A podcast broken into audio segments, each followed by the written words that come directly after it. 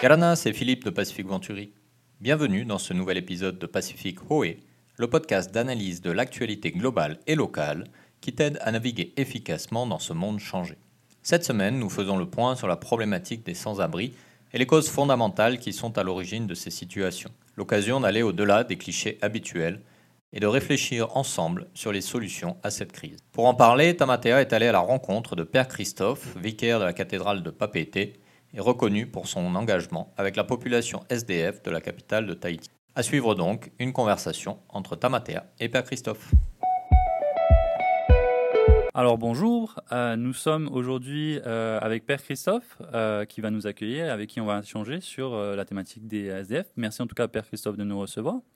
Et avant de commencer, une petite question. Tout le monde te connaît, mais malgré tout, peut-être certains n'ont pas vu dans le paysage polynésien. Est-ce que tu pourrais te présenter rapidement?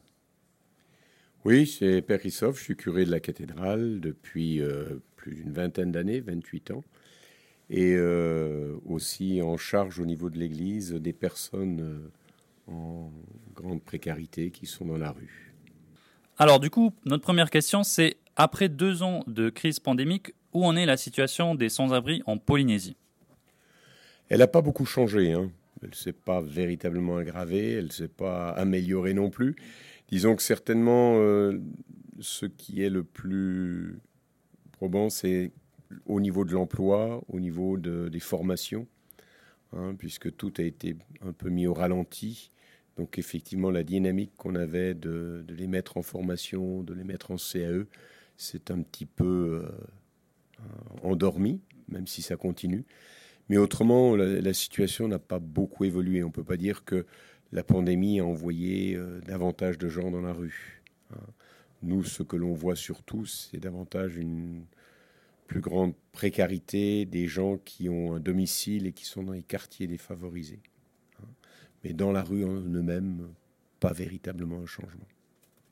Donc plus ou moins une bonne nouvelle de savoir que ça n'a pas été aggravé par la crise du Covid.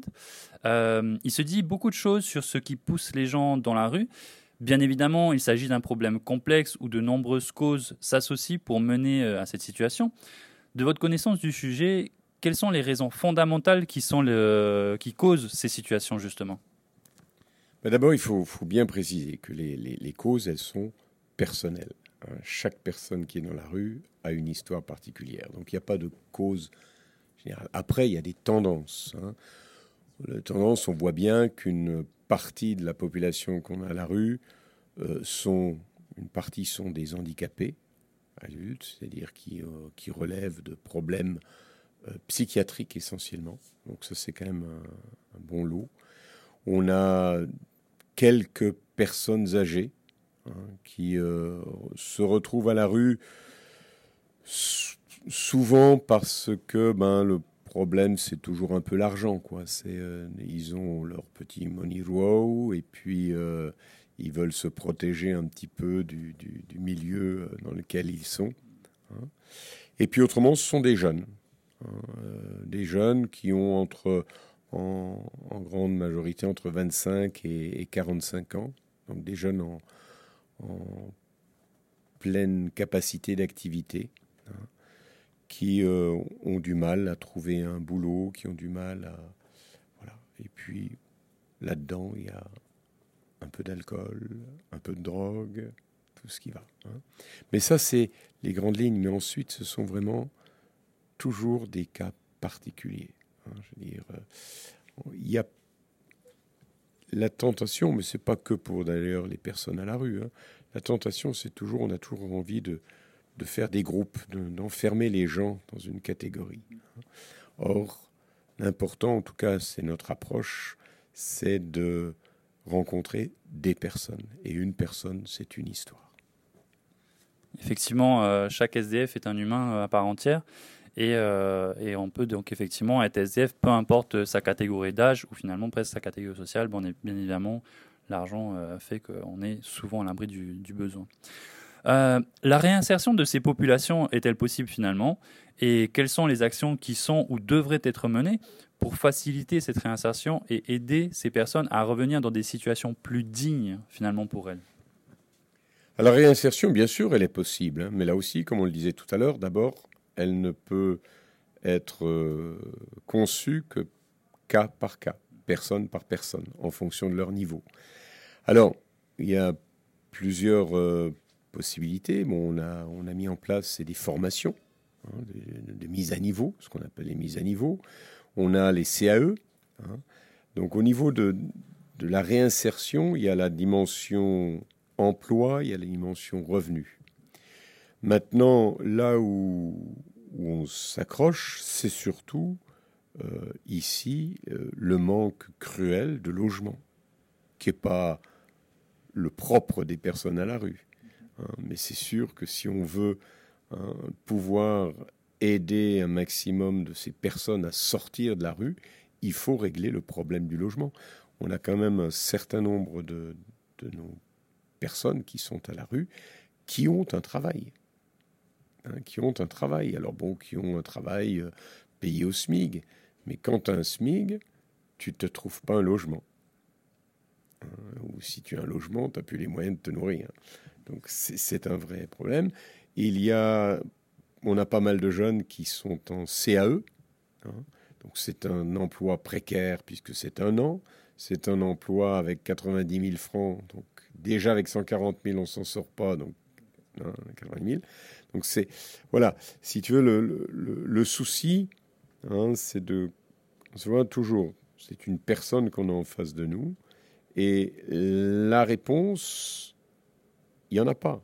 Il y a des réponses multiples, hein, et il faut essayer de mettre tout en, en œuvre pour que pour coordonner hein, ces, ces, moyens. Donc par exemple pour euh, les CAE, ceux qui sont prêts à vivre un petit peu en communauté, avec les structures qu'on a, telles que le Mont Samaritain, la Samaritaine, Tialata, ils sont prioritaires pour être reçus dans ces, lieux d'accueil lorsqu'ils ont un CAE. Hein. Euh, mais euh, encore faut-il que la personne euh, soit prête à vivre en communauté. Hein. Alors, le regard extérieur, c'est facile. Oui, on leur donne une possibilité. Oui, mais enfin, encore une fois, ce sont des personnes. des personnes qui sont prêtes à vivre avec d'autres, d'autres qui, qui ne sont pas adaptés à. Hein, donc c'est la, voilà. Donc la réinsertion, c'est possible. Hein, on, le fait, on le travaille, on, on, essaye de, mettre en place des choses qui correspondent au mieux hein, à, la réalité de ces personnes.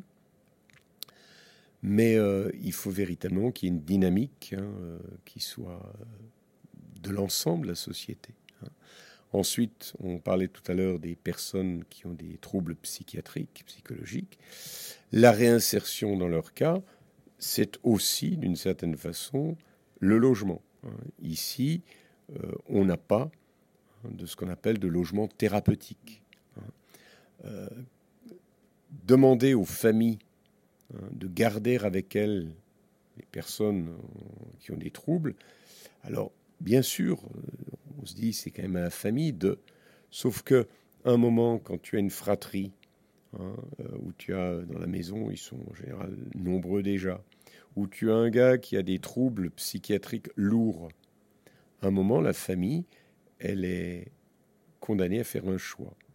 Ou je garde la personne qui a un trouble au risque d'éclater toute la famille, parce que ça devient violent, parce que, ou alors je le mets dehors pour protéger l'ensemble de la fratrie. Hein, et c'est là qu'il faudrait qu'on trouve une solution. Hein, et ce qui se met en place euh, en, métropole et ailleurs dans le monde aujourd'hui, c'est ce qu'on appelle des logements thérapeutiques.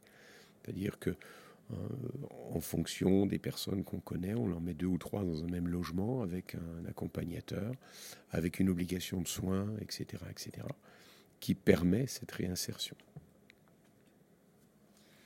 Ok, effectivement. Donc on voit qu'en Polynésie, on a encore des progrès à faire à, ce niveau-là. Et de toute façon, j'espère qu'on ira dans ce sens-là. On voit qu'il y a un problème de logement qui est assez présent. Et effectivement, cette histoire de traitement, qui j'imagine n'est pas des plus simples à traiter.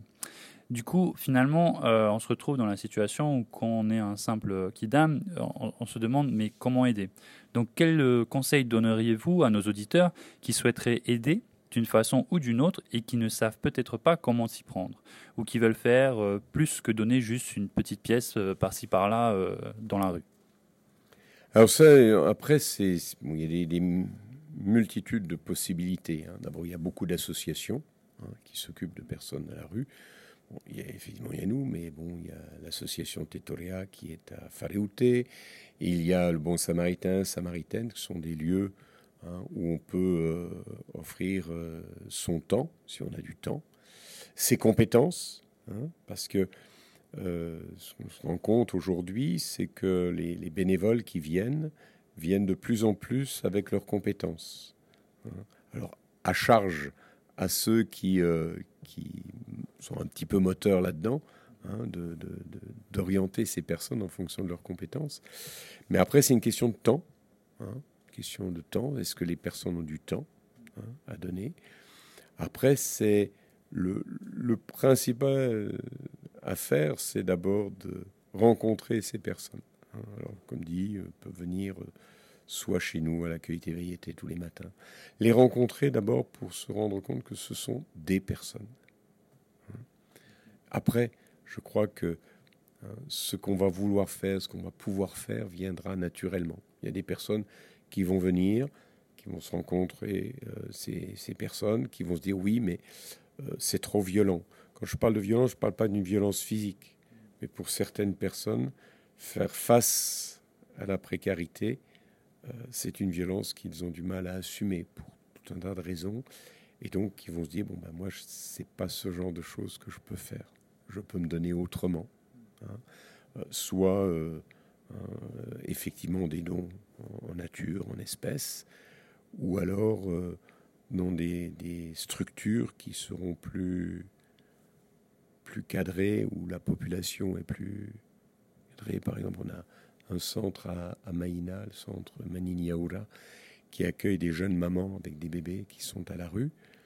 Hein, euh, donc ça peut être un, accompagnement de, ces mamans dans, leurs études. Dans, hein, voilà. Donc les, les choses sont, sont vastes, hein, mais après, c'est là encore, ça dépend de, de la sensibilité de la personne. Hein, qui veut donner. Et, le plus gros travail qu'on a à faire et qu'on peut apporter, c'est d'abord changer notre regard, hein, c'est-à-dire euh, le regard qu'on va poser sur ces personnes. Euh, donner une pièce, c'est peut-être une chose importante, mais le fait de passer à côté d'une personne qui est à la rue, même si elle nous paraît antipathique, même si elle peut être un petit peu hein, agressive dans sa façon, ne serait-ce que de lui dire bonjour et de la regarder. je crois que c'est essentiel ce matin. Tu vois, Taoté qui était avec moi, euh, Barato, hein, on suit un, jeune en particulier qui a quelques problèmes de, vue, etc. Et euh, Taoté me disait ce matin, euh, eh bien, tu vois, depuis trois, quatre fois que je le vois, je commence, il voit, il commence à s'ouvrir et à parler. Hein, c'est important, en fait. C'est le fait qu'on s'occupe de lui, on n'a pas de solution. On ne sait pas ce qu'on va pouvoir faire pour lui pour qu'il ne perde pas la vue. On n'a pas une solution miracle. Mais le fait qu'on s'occupe de lui, que Taoté, qui vient, lui, deux fois par semaine, deux fois par semaine, le rencontre, lui donne les nouvelles, etc., c'est essentiel. Redonner la dignité, redonner une existence. Hein. On a, tu vois, on a, on a depuis, depuis juillet dernière, suite à la, Covid, Hein, certaines personnes à la rue nous ont demandé euh, pouvoir être vaccinés. Ah bon, euh, être vacciné, aller dans un centre, faut avoir une carte d'identité, faut oser faire. Donc, c'est pas forcément. Donc, du coup, on a proposé à ceux qui le veulent hein, euh, de se faire vacciner. Beaucoup ont répondu. Et ça nous permet de leur donner leur passe vaccinal, etc. Et là, tu te rends compte que c'est pour eux important d'avoir ce pass. Pas véritablement parce qu'ils en ont l'utilité. Il y en a quelques-uns qui en ont l'utilité par rapport à leur travail. Mais parce qu'ils existent, parce qu'ils sont membres de la communauté, parce qu'ils sont comme tout le monde. C'est cela l'important. Mais en tout cas, je te remercie pour, euh, pour ces mots. Euh, ce que je retiendrai effectivement, c'est qu'il ne faut jamais oublier que ces personnes qui sont SDF, ben, du coup, elle touche toutes les catégories d'âge et surtout, ben, ce sont des êtres humains comme vous et nous. C'est pour ça que c'est important hein, de ne pas parler de SDF, mais de personnes à la rue.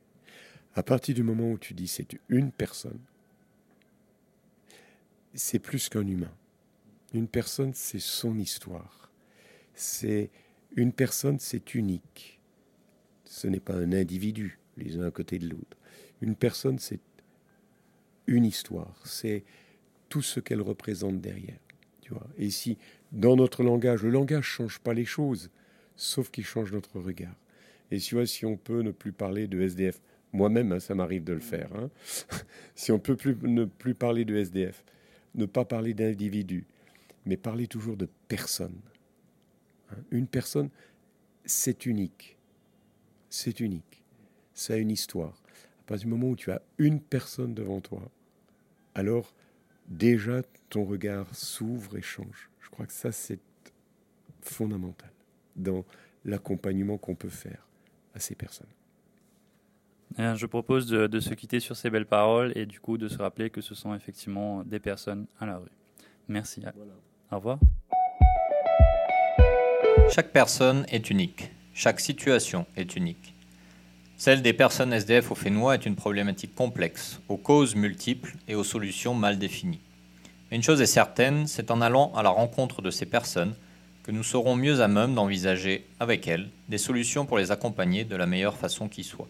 Bien que leur vie puisse paraître être en dehors de ce que l'on qualifie de normalité, il ne faut pas que cela nous amène à considérer qu'elles ne sont pas en mesure d'être acteurs et actrices de leur vie et de leur futur. De la même façon que nous n'aimons pas nous faire dicter notre vie, la première forme de respect et d'humanité envers ces personnes est sans aucun doute de leur prêter l'oreille et de leur tendre la main. N'hésite pas à partager cet épisode avec ton entourage et à le noter ou le commenter sur ta plateforme de podcast préférée. Si tu veux en savoir plus sur la situation complexe de la précarité sociale et des personnes SDF au Fénois, n'hésite pas à aller voir la newsletter Tehoe sur ce thème. Tu peux la retrouver sur notre site internet www.pacificventuri.com et tu peux également t'y inscrire pour ne jamais manquer un numéro. À la semaine prochaine pour un nouvel épisode, un nouveau thème. Prends bien soin de toi, Nana.